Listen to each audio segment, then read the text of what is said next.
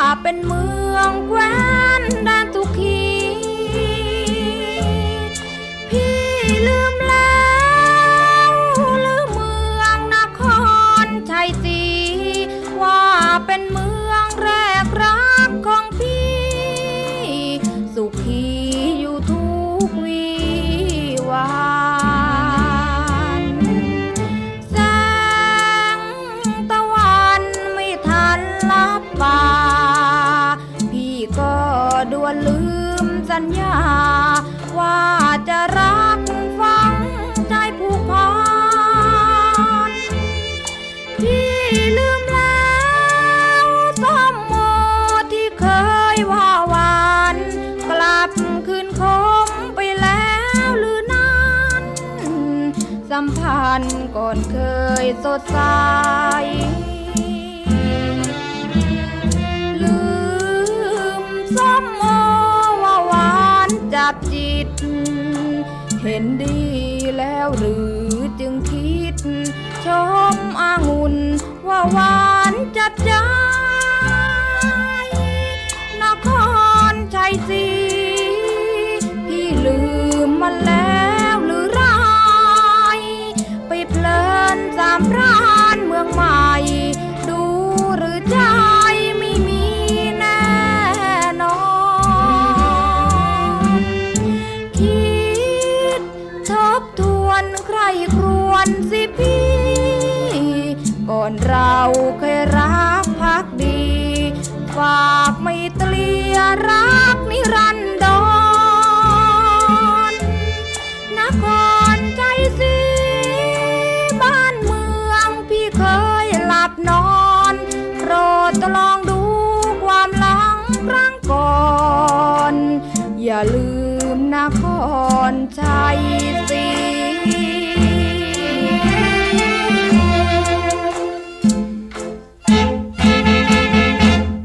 ค่ะ ต้อนรับคุณผู้ฟังเข้าสู่รายการห้องสมุดหลังใหม่ ตอนนี้แหมพอประมาณสักบ่ายสองโมงครึ่ง ก็ต้องคิดถึงขุนบรรจงกันละว่าชีวิตของขุนบรรจงวันนี้จะเจอเจออะไรอีกนะคะ มาถึงตอนนี้กับชีวิตของขุนบรรจง ที่เป็นข้าหลวงประจำจังหวัดตราด ไปไกล ไกลมากเลยทีเดียวนะคะ ไกลทั้งระยะทางแล้วก็ไกลทั้งหน้าที่การงาน ก็มีหลายเรื่องที่น่าสนใจแล้วก็น่าติดตามกันต่อนะคะว่า ชีวิตราชการของคุณบรรจงที่จังหวัดตราดในฐานะข้าหลวงประจำจังหวัดนั้นจะเจอเจอกับอะไรบ้าง มีคุณผู้ฟังนะคะ ถามถึงเพลงประกอบรายการนะคะ เพลงเข้ารายการชื่อว่าเพลง สาวนครชัยศรีเสียงร้องของคุณละอองดาวโสธรบุญค่ะ เพลงตรงกลางนะคะ ก่อนที่จะพักเนี่ย เป็นเพลงบรรเลงขิม ชื่อว่าเพลงจันแล้วก็เพลงปิดท้าย ชื่อเพลงรักพี่เสียดายน้อง เสียงร้องของคุณศักชัยวันชัยค่ะ แล้วก็เพลงบรรเลงขณะเล่าเรื่องนะคะ ชื่อเพลงสร้อยแสงแดงค่ะ แล้วก็ในส่วนของเพลงสาวนครชัยศรีแล้วก็รักพี่เสียดายน้อง อันนี้ต้องขอบคุณการแนะนำของคุณจินวัตรตั้งสุดที่จิตนะคะ ซึ่งเป็นนักเลงเพลงลูกทุ่งคนหนึ่งของบ้านเราได้แนะนำสองเพลงนี้เอาไว้ก็ขอบคุณเอาไว้ณที่นี้ด้วย ทางรายการห้องสมุดหลังไม้นะคะ ก็พยายามที่จะหาเพลงที่มีความเกี่ยวข้องเชื่อมโยง แล้วก็ส่งเสริมบรรยากาศ ส่งเสริมอารมณ์นะคะ ให้ผสมผสานไปได้อัธรสมากยิ่งขึ้นในการรับฟัง ทวนความเดิมกันสักนิดนะคะ ความเดิมตอนที่แล้ว ปลายปี 2484 ญี่ปุ่นบุกไทย ขุนบรรจงถูกขอตัวไปช่วยราชการที่จังหวัดเชียงใหม่ ซึ่งเป็นพื้นที่ที่ได้รับผลกระทบจากเหตุการณ์ที่ญี่ปุ่นบุกไทยค่ะ แล้วก็ระเบิดลงที่สนามบินด้วยนะคะ พอกลับมาก็ถูกส่งตัวไปเข้าสอบข้าหลวงประจำจังหวัด ในฐานะข้าราชการที่มีความดีความชอบ ผลปรากฏว่าขุนบรรจงสอบได้ค่ะ ได้บรรจุไปรับตำแหน่งข้าหลวงประจำจังหวัด ซึ่งก็คือตำแหน่งเจ้าเมืองนั่นเอง รับตำแหน่งครั้งแรกที่จังหวัดตราด ได้เป็นเจ้าเมืองสมดังคำทำนายของเท่าแก่แดงแล้วนะคะขุนบรรจงกับแม่ปลาย ฝากลูกชายแล้วก็ลูกสาวเอาไว้กับแม่ผาดกับหมื่นดำที่กรุงเทพเหมือนเดิม จากนั้นก็เก็บข้าวของเดินทางไปรับตำแหน่งสำคัญที่จังหวัดตราด พอไปถึงที่นั่นก็เจอคดีตำรวจชั้นผู้น้อย ยิงตำรวจชั้นผู้ใหญ่ตาย ซึ่งถือเป็นเรื่องใหญ่คอขาดบาดตายในวงการราชการตอนนั้นมากค่ะ เรื่องแบบนี้ข้าหลวงประจำจังหวัดคนใหม่ก็เลยต้องออกโรงเอง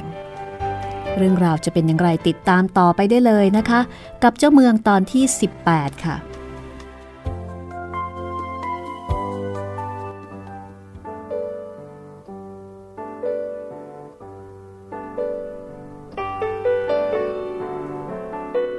คุณบรรจงมุ่งหน้าไปยังวัดที่ตั้งศพ ช่วยเงินทำบุญ แล้วก็ปลอบใจภรรยาร้อยตำรวจโทผู้ตายนะคะ แล้วก็เรียกร้อยตำรวจตรี ซึ่งเป็นหัวเรี่ยวหัวแรงในการช่วยงานศพมาถามความคืบหน้าของคดี ผู้หมวดหนุ่มก็รายงานบอกว่าส่งพลตำรวจ ผู้รู้ทางในท้องถิ่นที่ฆาตกรหนีไปเพื่อให้ติดตามเกลี้ยกล่อม ให้ผู้ร้าย คือตอนนี้กลายเป็นผู้ร้ายนะคะ จากที่เดิมเป็นตำรวจเนี่ยให้กลับมามอบตัว คุณบรรจงก็ให้ความเห็นเป็นเชิงชี้แนะว่าผู้น้อยจะไปเกลี้ยกล่อมคนที่ใหญ่กว่าได้อย่างไร คือคนที่ก่อเหตุเนี่ยเป็นสิบตำรวจโทนะคะเออขออภัยเป็นสิบตำรวจเอก แต่ว่าคนที่ตายเป็นร้อยตำรวจโท ทีนี้ส่งพลตำรวจไปตาม พลตำรวจยศก็น้อยกว่าสิบตำรวจเอกอยู่แล้ว ทางด้านร้อยตำรวจตรีก็ให้ความเห็นว่า เออกระผมคิดว่าเสร็จงานศพ ผมจะออกไปเองครับ ขุนบรรจงก็บอกว่าพลตำรวจเนี่ย จะไปเกลี้ยกล่อมสิบเอกได้ยังไงกันทำไปทำมา เดี๋ยวอาจจะถูกสิบเอกนั่นแหละ เกลี้ยกล่อมเอาเป็นพวก ร้อยตำรวจตรีก็บอกว่าเขาเองก็กะเอาไว้ว่าเสร็จงานศพจะออกไปเอง ขุนบรรจงก็ พยายามที่จะจัดการคดีนี้นะคะ บอกว่าขนาดร้อยโทมันยังยิง แล้วคุณเป็นเพียงร้อยตรี แต่ในร้อยตรีคนนั้นบอกว่าเเขายิงเพราะว่าโกรธบูบเดียวครับ แล้วเขาก็ไม่ถูกกันอยู่แล้ว คนอื่นไม่ได้มีสาเหตุอะไรกับเขาครับ งั้นก็เถอะเขายิงนายของเขาได้ ก็ต้องนับว่าใจเด็ดใจถึง เอาให้มันแน่ลงไปเลย ก่อนที่เขาจะถลำลึก ตกกระไดพลอยโจรไปใหญ่โต เราต้องสัญญากับเขาอย่างลูกผู้ชาย ว่าจะพิจารณาคดีอย่างยุติธรรมที่สุด ผมก็กะจะไปพูดกับเขาอย่างนั้นล่ะครับ เอาอย่างนี้ เอาจดหมายผมไปด้วย ผมจะเขียนจดหมายเดี๋ยวนี้แหละข้าหลวงยืนยันเป็นลายลักษณ์อักษรว่าจะพิจารณาอย่างเป็นธรรม ด้วยลายมือของข้าหลวงเองนะคะ ลายมือของขุนบรรจง นายร้อยตรีก็บอกว่า ท่านกรุณาเอาด้วยอย่างนี้สำเร็จแน่ครับ ไม่กี่วันค่ะ ได้ผลสิบตำรวจเอกมือฆาตกรก็ติดต่อขอมอบตัวที่สารกลางจังหวัด โดยเอาจดหมายลายมือข้าหลวงแนบชิดติดตัวไว้ในกระเป๋าเสื้อของเขาตลอดเวลาทั้งหลับทั้งตื่นเป็นพยันคุ้มตัว เขาถูกส่งฟ้องศาลตามกระบินเมือง แต่ศาลปราณีลดหย่อนโทษ ในการที่เข้ามอบตัวในการสารภาพ ต้องโทษตามควรแก่การ ขุนบรรจงสั่งแม่ปลาย ให้ดูแลจัดส่งปินโตนักโทษผู้นี้ตามเหมาะสม เหมือนกับ เป็นการทำบุญไถ่บาป ที่นำเสือร้ายมาขังเอาไว้นะคะ ในฐานะที่สัญญากับเสือเอาไว้ และเสือก็เชื่อ แล้วก็เข้ามอบตัวด้วยดี ชีวิตข้าหลวงประจำจังหวัด ซึ่งสมัยก่อนเรียกว่าเจ้าเมือง บางจังหวัดที่อยู่ไกล มีอำนาจตัดคอคนได้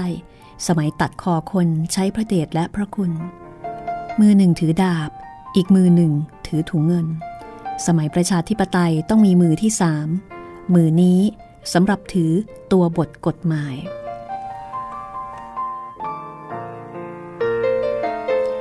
เสร็จเรื่องอำเภอเขาสมิง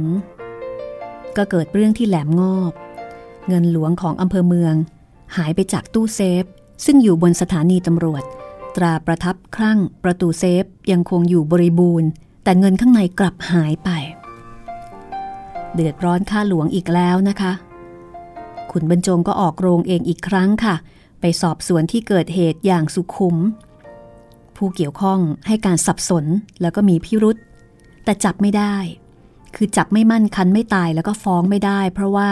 ไม่มีทั้งพยานบุคคลแล้วก็ไม่มีพยานวัตถุ มีพลเมืองดีคนหนึ่ง ขอพบข้าหลวง เพื่อจะมอบธนบัตรประมาณหมื่นบาท ที่เขาพบหมกอยู่ในสวน ใกล้ ๆ โรงพัก นั่นคือเงินส่วนหนึ่งที่คนร้ายเอาไปซุกซ่อน แต่ก็เป็นเงินเพียงส่วนหนึ่ง ขุนเบญจงจะต้องสืบหาเงินของกลางมาให้ครบ คดีนี้เขาใช้เวลาถึงหนึ่งเดือน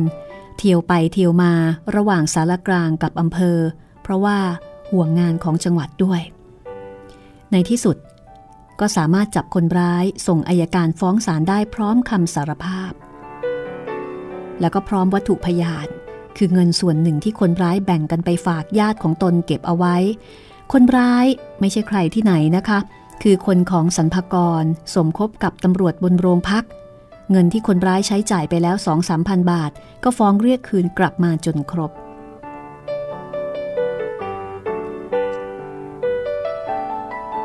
นี่คืออีกหนึ่งผลงานนะคะ ของขุนบรรจงในฐานะข้าหลวงประจำจังหวัด ข้าหลวง ยังต้องรับผิดชอบพรมแดนระหว่างประเทศด้วย โดยเฉพาะข้าหลวงชายแดนอย่างบรรจง เพราะว่าจังหวัดตราดมีพรมแดนติดกับกัมพูชาหรือว่าเขมร วันหนึ่ง ข้าหลวงทางอินโดจีนซึ่งเป็นชาวฝรั่งเศส ให้รัษฎรชาวเขมรชี้เขตแดนระหว่างประเทศ เพราะว่าหลักเขตถูกทำลายไปเมื่อครั้งศึกอินโดจีน คุณบรรจงเคยมาช่วยราชการที่จันทบุรีชายแดน ราชการครั้งนั้นทำให้เขาชำนาญเรื่องพรมแดนแล้วก็หลักการพอตัวทีเดียวค่ะ เคยซ้อมใหญ่มาแล้วนะคะ ครั้งนี้พอมีรายงานว่าข้าหลวงฝรั่งเศสยุ่มย่าม เข้ามาชี้เอาชี้เอา ที่หาดทรายเล็กของเขมรแล้วก็รุกล้ำเข้ามาในแหลมของฝ่ายไทยขุนบรรจงก็ออกไปปะทะหน้า แล้วก็ยังไม่รับรองจุดนั้นๆ ขอนัดวันใหม่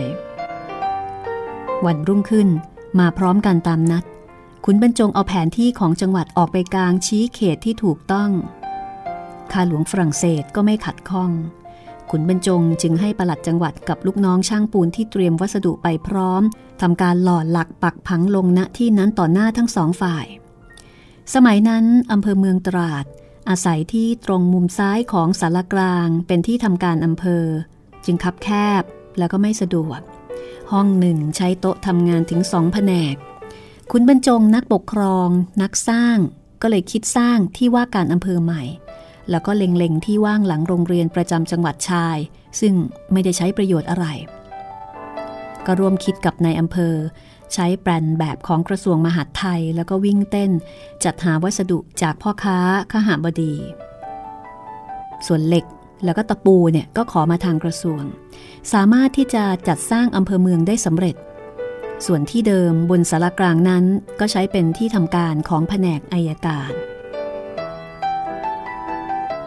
ขุนบรรจงซึ่งเป็นนักบันทึกเป็นนักจดนะคะ ก็บันทึกสภาพของจังหวัดตราดในพศนั้นเอาไว้ดังนี้ค่ะ จังหวัดตราดมีภูมิประเทศเป็นป่าเขาทะเล กิ่งอำเภอคลองใหญ่ มีเขตติดต่อกับเขมรในการปกครองของอินโดจีน ฝรั่งเศส การไปมาอาศัยเรือยนต์ของศุลกากรที่ประจำกิ่งอำเภอคลองใหญ่ เวลาคลื่นลมจัดไปมาน่ากลัวอันตราย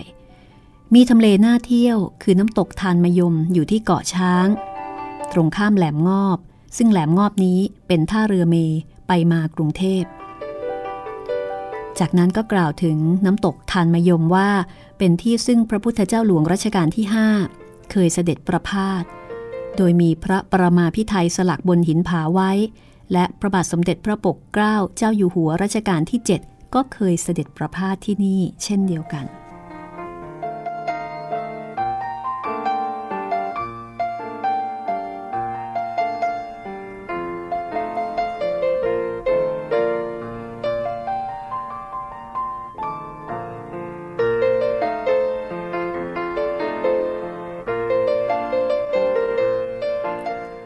ท้องฟ้าเหนือจังหวัดตราด จะมีเครื่องบินลำเลียงไม่มีเครื่องหมายของชาติใดปรากฏขึ้นนานๆ ครั้ง ประชาชนไม่ได้สนใจมากกว่าเงยหน้าขึ้นมองดู เมื่อมันลับตาแล้วก็แล้วกันไป แต่วันหนึ่ง ขณะบินอยู่ดีๆ ก็เกิดฉลบเสียเส้นทาง วูบลงหลังภูเขาลูกหนึ่ง แล้วก็ไม่เชิดหัวขึ้นไปอีก พวกผู้ใหญ่ก็ไม่ได้สนใจอะไรแต่ว่าพวกเด็กนักเรียนก็พากันเฝ้าดูว่ามันจะโผล่ขึ้นมาทางไหน จนเย็นค่ำก็ไม่เห็น แล้วก็ลืมลืมกันไป คืนนั้น กำนันตำบลท่าพริก รายงานเข้ามาเป็นทอดๆ จนกระทั่งถึงข้าหลวงว่าเครื่องบินฝรั่ง ตกในนาตรงที่เป็นลม ก็พูดกันไม่รู้เรื่อง ไม่รู้ว่าจะมาดี มาร้าย จะมาช่วยไทย หรือว่าจะมาสอดแนมขุนเบญจงก็เรียกคนที่เก่งภาษาอังกฤษฝรั่งเศส เช่น ในด่านศุลกากร ร่วมไปควบคุมเหตุการณ์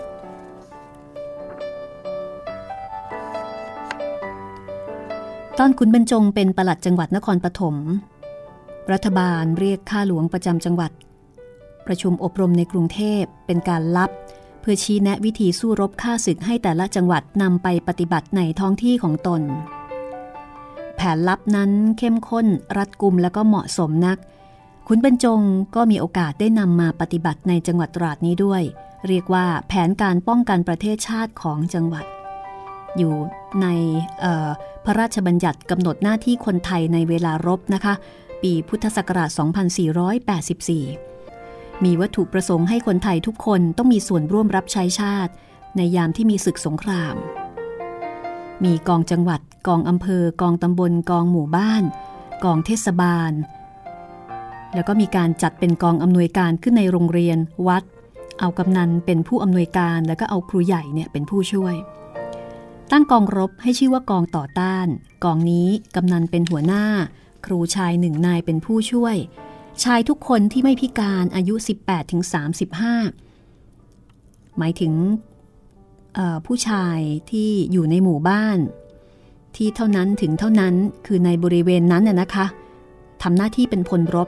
มีหน้าที่ต่อสู้ฆ่าศึก มีให้ยึดครองแผ่นดินไทย แล้วก็มีการ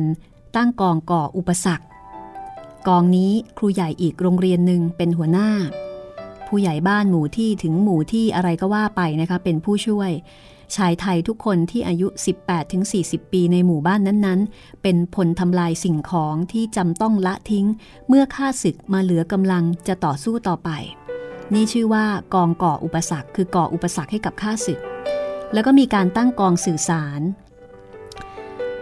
กองนี้นะคะให้ครูผู้ชายที่คล่องแคล่ว แข็งแรงหนึ่งคนเป็นหัวหน้า แล้วก็มีผู้ใหญ่บ้านที่รู้ภาษาไทยในเกณฑ์ดีเป็นผู้ช่วย ชายชะกันอายุตั้งแต่ 36ถึง40 ปี ที่รู้หนังสือในตำบลนนั้นไม่ว่าอยู่หมู่ใด มาประจำการสื่อสาร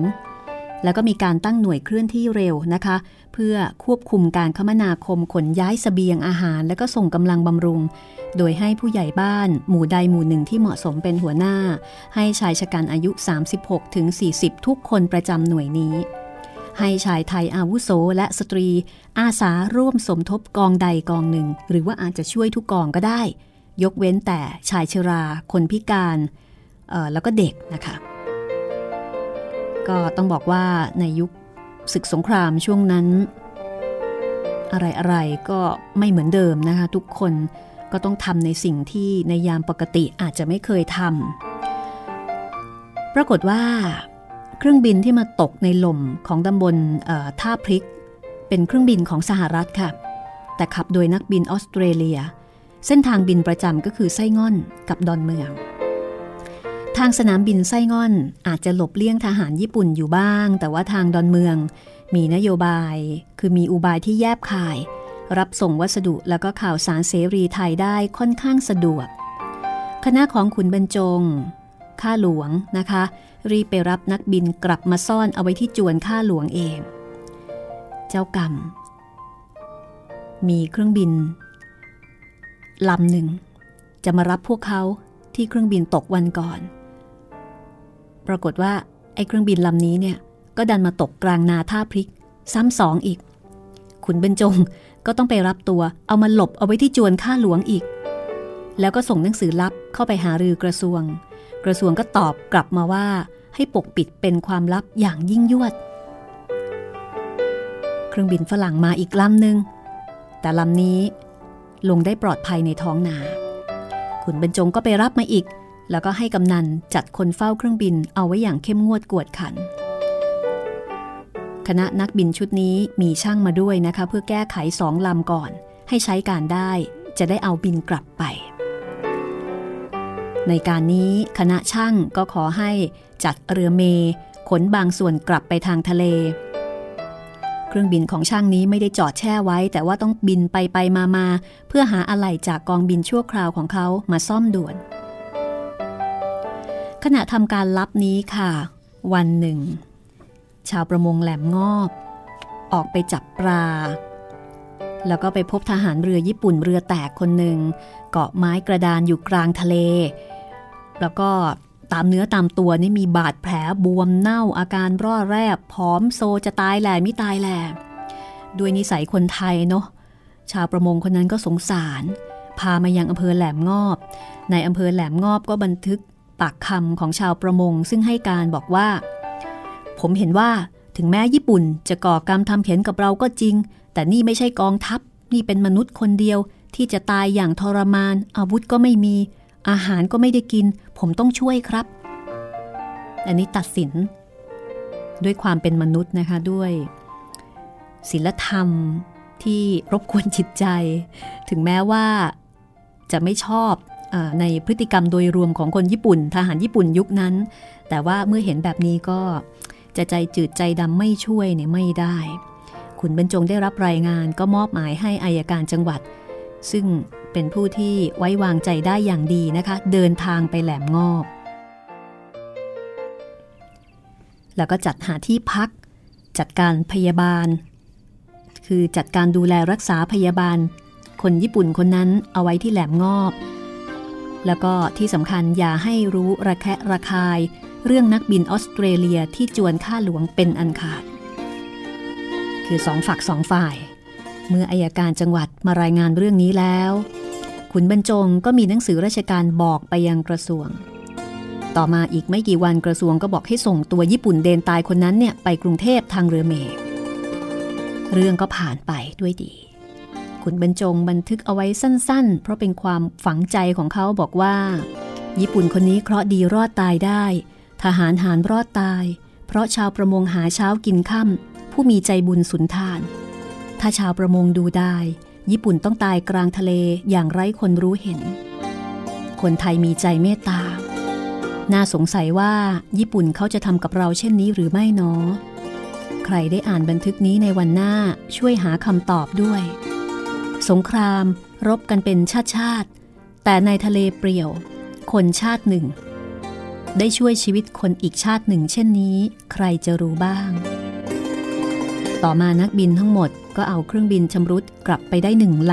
ำ ส่วนลำแรกที่ตกจมหล่มนั้น พวกเขาต้องสละค่ะ ก็คงจะเกินกำลังที่จะซ่อมหละ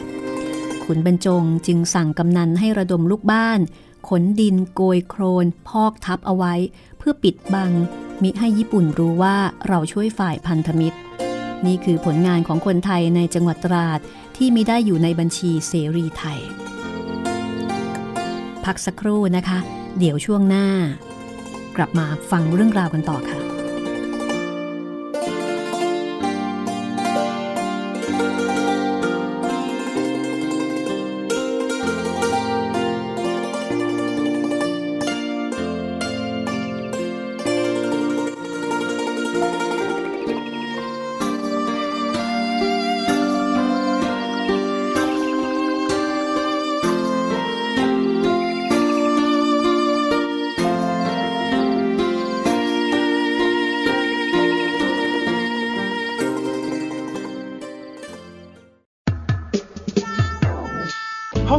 หลังใหม่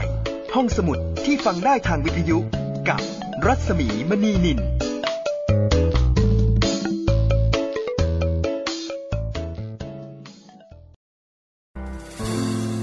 เมื่อเสียงเพลงคือตัวแทนแห่งยุคสมัย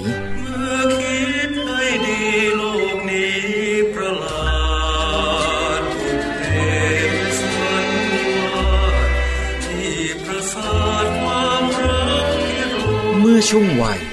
ทำให้ใจคล้อยตามเพลงกอดฉันให้นานๆได้ไหม เป็นสิ่งสุดท้ายเพื่ออำลา เมื่อทุกการบรรเลงบ่งบอกถึงวิถีของผู้คน เหนื่อยไหมคนดีมีพี่เป็นแฟนครองรักบนความขาดแคลน ติดตามทุกท่วงทำนองแห่งการรวมตัวกัน เพลงลูกกลุ่ม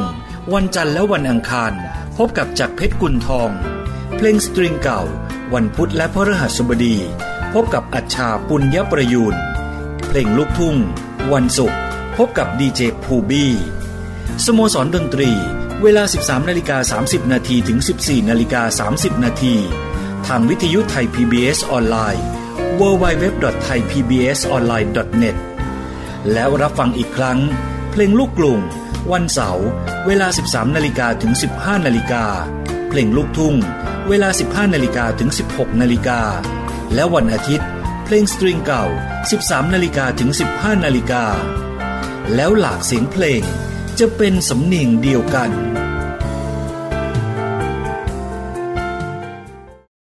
เพราะความรู้คือสิ่งจำเป็นสำหรับชีวิตคุณ ศูนย์การเรียนรู้สื่อสาธารณะแห่งแรกของประเทศไทย รวมองค์ความรู้แบบครบวงจร ทั้งในและต่างประเทศ สัมผัสวิวัฒนาการด้านสื่อจากอดีตจนถึงปัจจุบันในพิพิธภัณฑ์ สื่อสาธารณะค้นคว้าศึกษาข้อมูลด้านต่างๆ ทั้งรูปแบบภาพและเสียง ในห้องสมุดสื่อสาธารณะศูนย์การเรียนรู้สื่อสาธารณะ Media Learning Park แหล่งเรียนรู้สู่อนาคต ห้องสมุดหลังใหม่ ห้องสมุดที่ฟังได้ทางวิทยุกับรัศมีมณีนิน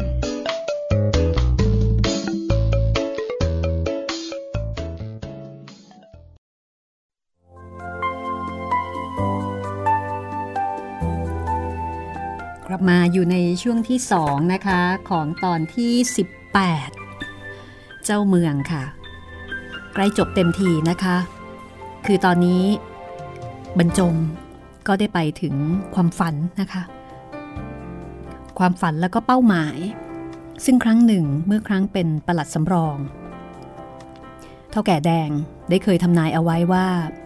จะได้เป็นถึงเจ้าเมืองคือตอนนั้นเนี่ยเขาถามว่าก็มีโอกาสจะได้เป็นนายอำเภอไหม แต่เท่าแก่แดงบอกว่าลื้อเนี่ยจะได้เป็นถึงเจ้าเมืองแหมนี่ถ้าเกิดเท่าแก่แดงยังมีชีวิตอยู่นี่ โอ้โห คนน่าจะไปหากันเยอะเลยนะคะถ่ายแม่นมากๆ ได้เป็นเจ้าเมืองในชื่อใหม่ว่าข้าหลวงประจำจังหวัด และแน่นอนนะคะ ชีวิตของการเป็นข้าหลวงประจำจังหวัดก็ไม่ง่าย ไม่ได้โรยด้วยกลีบกุหลาบ และโดยเฉพาะเป็นข้าหลวงประจำจังหวัดในช่วงที่หน้าสิวหน้าขวาในช่วงศึกสงคราม ในจังหวัดชายแดนอย่างจังหวัดตราด มีบททดสอบเยอะเลยนะคะ ก็มาฟังกันต่อค่ะคุณผู้ฟังคะจากนี้จะเป็นเรื่องราวหลังจากสงครามสงบ วันที่ 16 สิงหาคม ปีพุทธศักราช 2488 คืออันเนี้ยเป็นวันที่สงครามสงบนะคะปี 2488 พอปี 2489 วันที่ 9 มิถุนายนก็เกิดเหตุใหญ่ในกรุงเทพ พระบาทสมเด็จพระเจ้าอยู่หัว ในหลวงอนันต์รัชกาลที่ 8 เสด็จสวรรคต พระบาทสมเด็จพระเจ้าอยู่หัว ภูมิพลอดุลยเดชในหลวงภูมิพลของเรานะคะ ขึ้นครองราชเป็นรัชกาลที่ 9 เปลี่ยนแผ่นดินอีกหนึ่งครั้ง ขุนบรรจงก็ยังคงเป็นข้าหลวงตราดต่อไป จนกระทั่ง จนกระทั่งเมื่อไหร่ ไปติดตามได้เลยกับชีวิตของ เจ้าเมืองที่มีชื่อว่าขุนบรรจง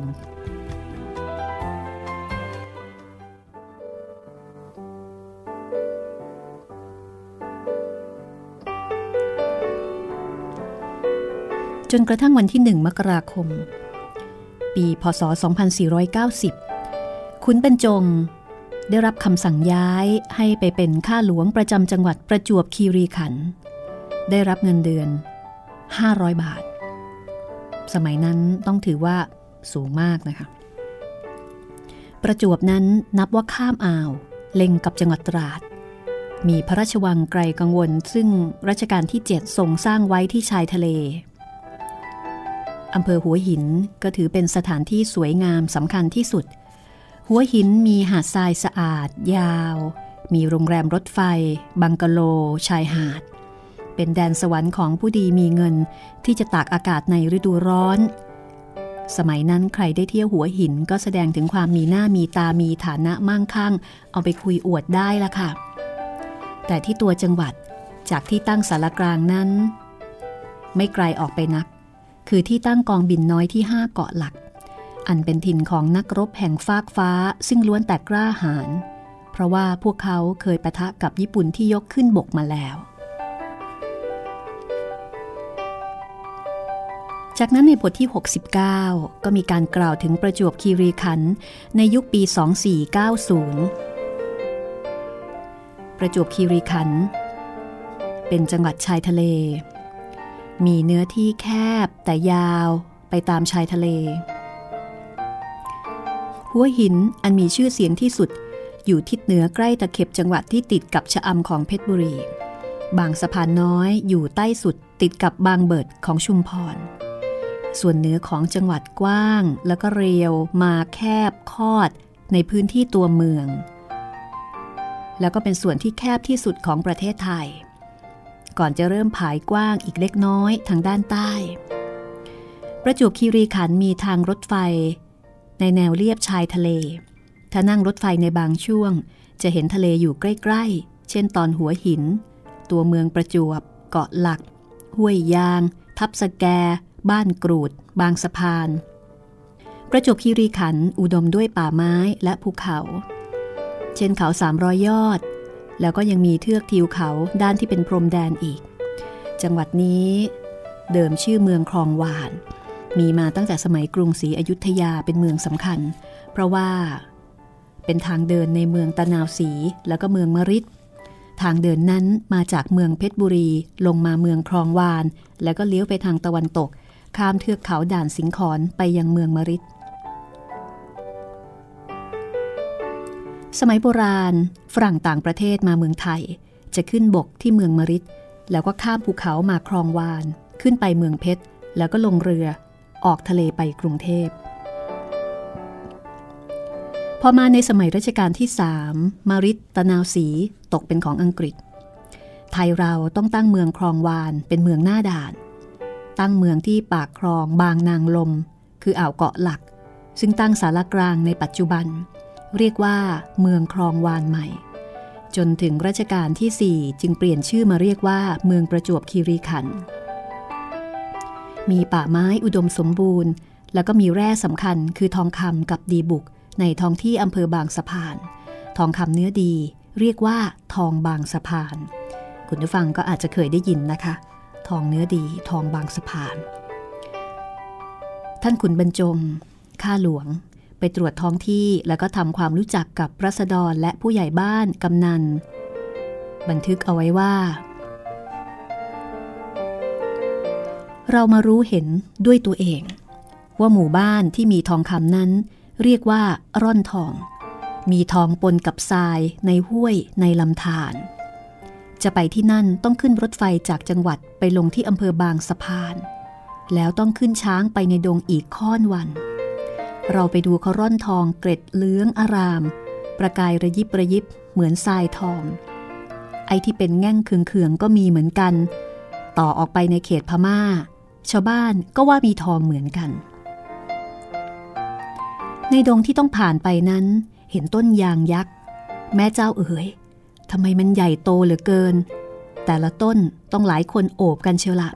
แล้วก็มีมากมายเหลือเกิน เคยเห็นไม้ในดงตอนสุดเขตสุพรรณชนกับกิ่งห้วยแห้งของอุทัยธานีว่ามีมากแล้ว ก็ยังไม่มากเท่าใหญ่เท่าที่นี่ ไม้ไผ่ก็ลำโตปล้องยาว ผิดกับบ้านอื่นเมืองอื่น ใบของมันยาวขนาดห่อขนมจ้างได้สบาย ก็แสดงถึงความอุดมสมบูรณ์ของผืนป่าในขณะนั้นเลยทีเดียวนะคะ ขุนบรรจงยังบันทึกถึงชาวบ้านที่ล่าสัตว์ แล้วก็หาของป่าเป็นสินค้า ซึ่งสมัยนั้นก็มีอย่างอุดมสมบูรณ์ เรียกว่ามีทรัพย์ในดิน สินในทะเลอย่างมั่งคั่งเลยทีเดียวนะคะ กุ้งหอยปูปลาสมบูรณ์เหลือเฟือ ต้องทำดองทำแห้งทำเค็ม เพราะว่ากินกันสดๆเนี่ยกินไม่หมด นอกจากนี้ ก็มีมะพร้าวมะพร้าวก็มีมาก ชาวบ้านทำสวนมะพร้าว เก็บผลขายสดแล้วก็ยังเหลือ ต้องเอาเนื้อตากแห้ง ส่งไปขายปักใต้ ส่วนที่ห้วยสักมีฟาร์มของหม่อมเจ้าสิทธิพรกรีดากร ซึ่งก็ใหญ่โตน่าชม นี่ก็เป็นส่วนหนึ่งในบันทึกของขุนบรรจงนะคะ ขุนบรรจงบอกว่าอะไรอะไรดีหมด แต่น้ำต้องอาศัยน้ำบ่อ ขุดไม่ลึกก็ได้น้ำจืดสนิท อุดมสมบูรณ์ด้วยกุ้งปลาเป็นกับข้าว แต่ข้าวทำนาไม่พอเลี้ยงคนในจังหวัด ต้องอาศัยข้าวจากเพชรบุรี คุณบรรจงบอกว่าที่นี่สนุกกว่าที่เคยอยู่มาแล้ว เพราะว่าข้าราชการสามัคคีมีไมตรีกัน สนิทสนมกัน ศาลเทศบาลตำรวจ ยามว่างบางวัน นัดกันเป็นประมง เอาอวนลงลากปลา กันตรงหาดทรายหน้าจวนข้าหลวงนี่แหละ ตั้งเต่าอั้งโลหุงข้าว ต้มกุ้ง ทอดปลาทำอาหารทะเลกินกันสดๆ เสียอย่างเดียวมีมแมลงเล็กๆ คล้ายริ้นกัดเจ็บ คนแพ้จะเป็นผื่นคันต้องทายาแมลงนี้พวกคนที่อยู่มาก่อนบอกว่า แมงกะพรุนที่มาติดแห้งบนหาดแล้วตายเน่าทำให้เกิดแมลงชนิดนี้ วัดเกาะหลัก เจ้าคณะจังหวัด คือท่านเจ้าคุณเมธีวรคุณเป็นผู้ทรงคุณวิเศษยิ่งใหญ่ ท่านรอบรู้ทั้งทางโลกทางธรรม ประชาชนทั้งจังหวัดเคารพบบูชาเลื่องลือไปจนถึงจังหวัดอื่น เมื่อใครกล่าวนามท่าน คนนั้นก็จะยกมือขึ้นพนมเหนือหัวโดยอัตโนมัติด้วยความศรัทธาคารวะ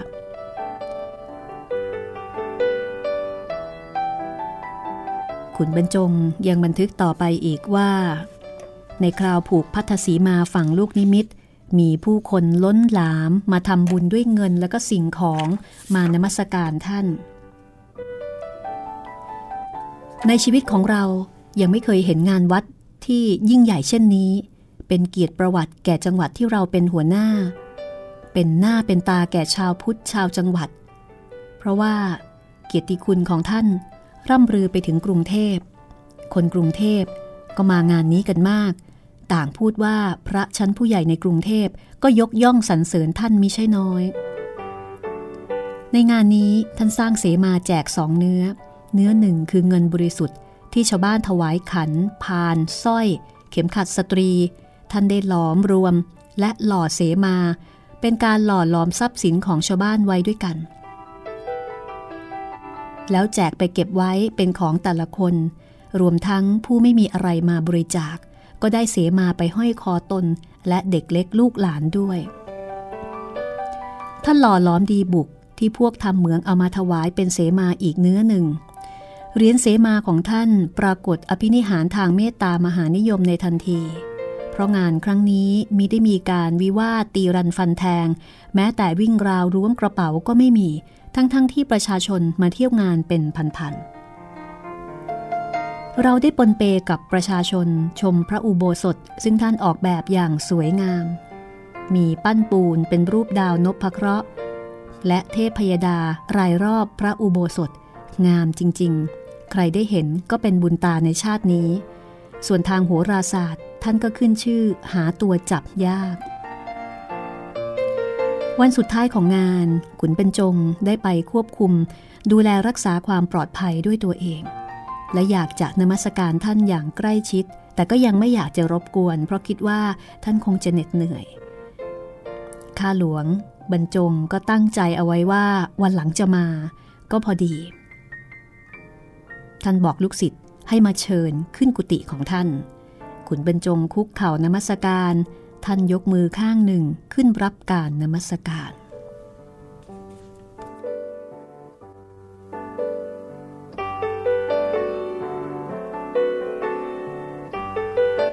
นี่คือท่านเจ้าคุณเมธีวรคุณนะคะ ซึ่งในสมัยนั้นเป็นเจ้าคณะจังหวัดแล้วก็เป็นพระที่รอบรู้ทั้งทางโลกทางธรรม แล้วก็เป็นพระชื่อดัง มีผู้คนเคารพนับถือกราบไหว้มากมาย บัดนี้ขุนบรรจงก็มานั่งพับเพียบอยู่หน้าท่าน ท่านก็เลื่อนจานรองใส่ถ้วยน้ำชาเล็กชุดสี่ถ้วยมาให้ เชิญดื่ม แล้วก็บอกว่า ขอบใจท่านข้าหลวง ที่จัดเจ้าหน้าที่มาดูแลอารักขาตลอดงาน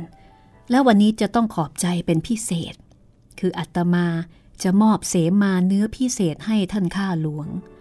อาตมาทำไว้เก้าเหรียญเท่านั้น เนื้อทองบริสุทธิ์ ทองบางสะพานของเรา และท่านก็ลวงย่ามที่วางไว้ขวามือชิดเข่าของท่าน ได้ถุงผ้าเล็กๆ มีหูรูดส่งให้ขุนบรรจง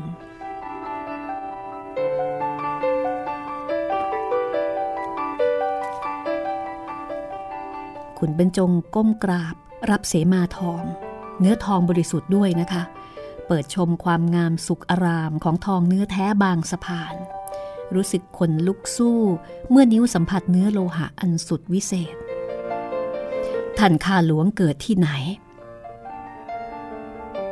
ผมเกิดปากน้ำสมุทรปราการ มาโตที่สมุทรสาคร รับราชการภูทรเรื่อยมาจนถึงที่นี่ครับ ข้ามน้ำข้ามทะเล อาตมาได้ศึกษาประวัติการทำงานของท่านข้าหลวงมาบ้าง ขอให้เจริญในหน้าที่ราชการ เออ ปีนี้อายุเท่าไหร่ห้าสิบ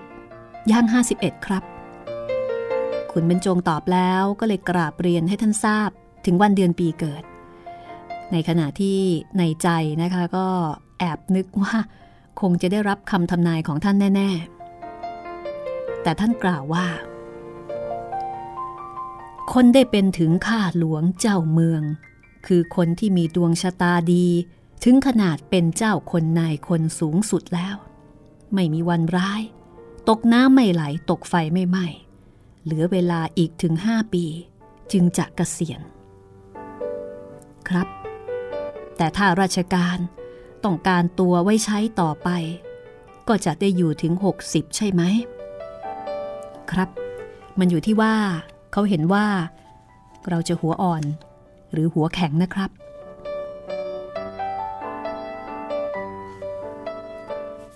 ลักษณะท่าทาง ที่ทางโบราณเรียกว่า นรลักษ์ของท่านข้าหลวงนี้อาตมาเห็นชัดว่าเป็นผู้สุภาพอ่อนโยน แต่ถ้าเรื่องผิดถูกแล้วเสียงแข็ง ถามถามดูจากนายอำเภอ เขาบอกว่ากิตติศัพท์ของขุนบรรจง ในกระทรวงเขาพูดกันว่าเสียงแข็ง ขุนบรรจงก็แปลกใจ ผมเพิ่งทราบ เพราะไม่มีโอกาสได้ฟังเอง ไหนอาตมาขอบินทบาทลายเซ็นท่านข้าหลวงไว้เป็นที่ระลึกสักลายหนึ่งสิ ท่านเจ้าขุนก็พูดแปลกนะคะ ขอบินทบาทลายเซ็นขุนบรรจงก็ควักปากกา ท่านก็ควักย่ามยื่นกระดาษแผ่นหนึ่งให้ ขุนบรรจงนั่งพับเพียบ ค้อมตัวลงเซ็นชื่อ นี่เป็นครั้งแรกในชีวิตที่ข้าหลวงประจำจังหวัดลงลายเซ็นบนกระดาษเปล่า แล้วก็นั่งพับเพียบเซ็นนาม แปลกที่เซ็นบนกระดาษเปล่าถ้าการเซ็นก็แปลกอีกนะคะ เซ็นเสร็จเรียบร้อย ขุนบรรจงก็ส่งกระดาษให้ท่านเจ้าคุณแล้วก็เก็บปากกาเหน็บกระเป๋าเสื้อนอก ท่านเจ้าคุณเมธีบวรคุณก็รับเอากระดาษแผ่นนั้นไปพิจารณาลายเซ็น จากนั้นวาจาของท่านก็หลั่งไหลออกมาเหมือนเสียงลำธารอันเรื่อยร่ำฉ่ำเย็นว่า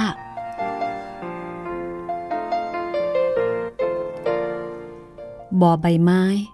ป้อมคล้ายหัวงู แสดงว่ามีผู้วางแผนชีวิตไว้ให้เป็นใหญ่ ความป้อมมีความน่ารัก คล้ายลักษณะเด็กๆ จึงมีคนเอ็นดู บรรจงสุพรรณสี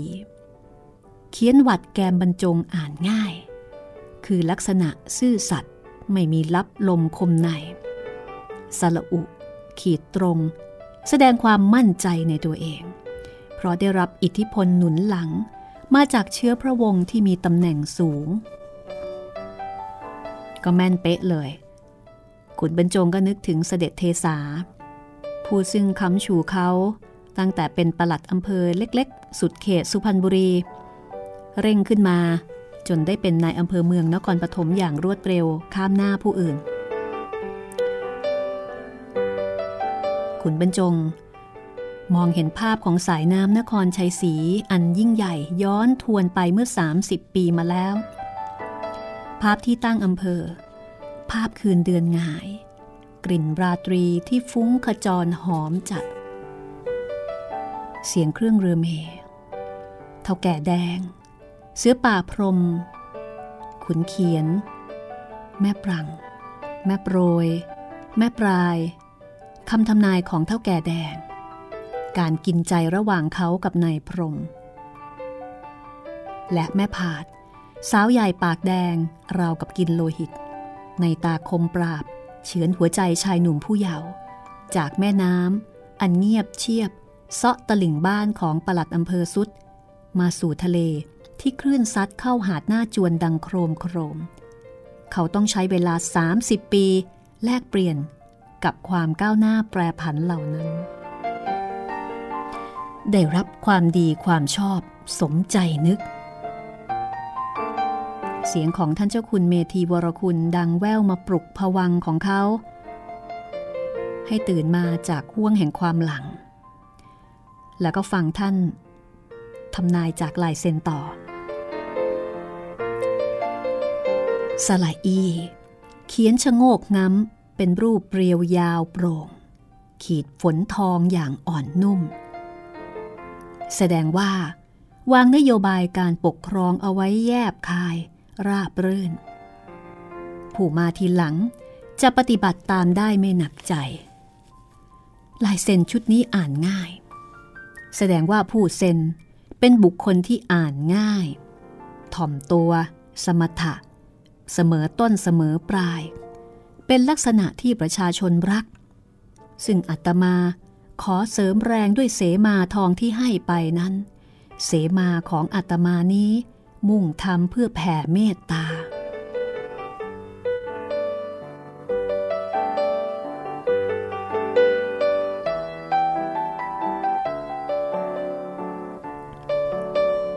ก็ถือเป็นกำลังใจสำคัญนะคะ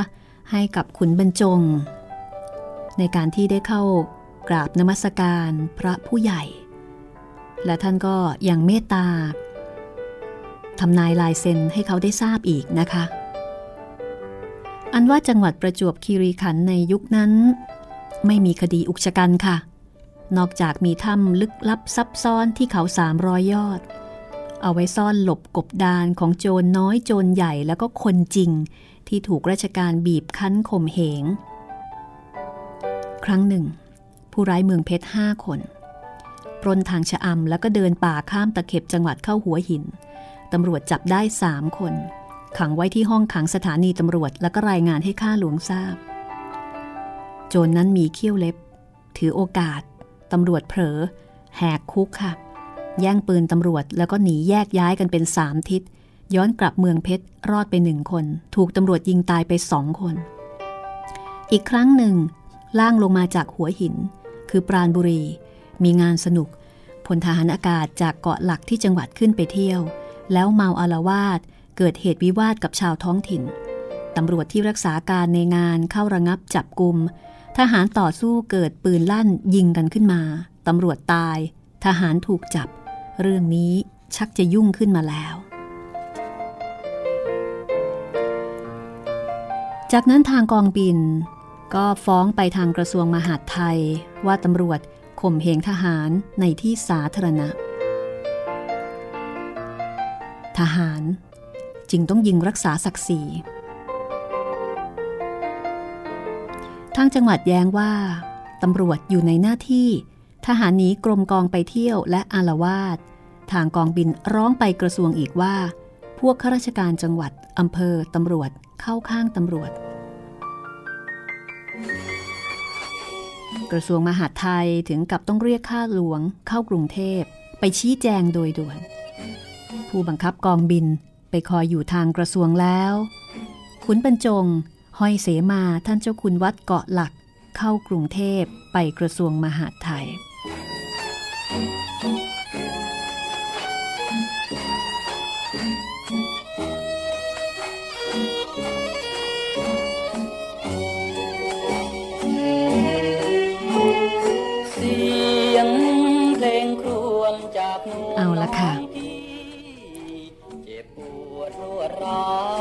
ติดตามเรื่องราวของขุนบรรจงกันต่อนะคะ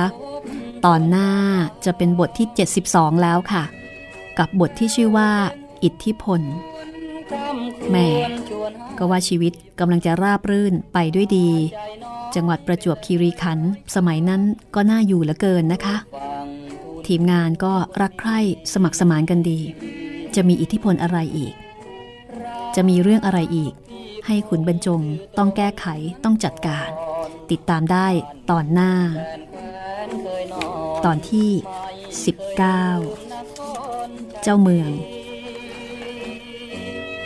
ที่ยังรักฝังใจจดจำได้ดี วันนี้หมดเวลาแล้วนะคะ ลาคุณผู้ฟังไปก่อน คุณผู้ฟังสามารถติดตามรายการห้องสมุดหลังไม้ได้ ทางเว็บไซต์ Thai PBS online net และทางแอปพลิเคชันที่โหลดได้ทั้งสมาร์ทโฟนในระบบ Android แล้วก็ iOS นะคะ แอปพลิเคชันชื่อว่าไทย PBS ค่ะ วันนี้ลาคุณผู้ฟังไปก่อนนะคะ สวัสดีค่ะที่ฝากใจหวังเชื่อมสัม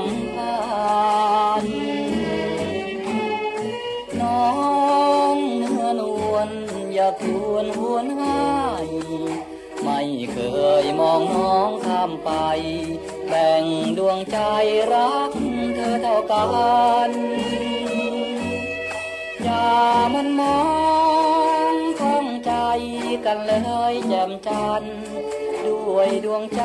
พี่ยังรักมัน ทั้งสามพรานนครชัยศรี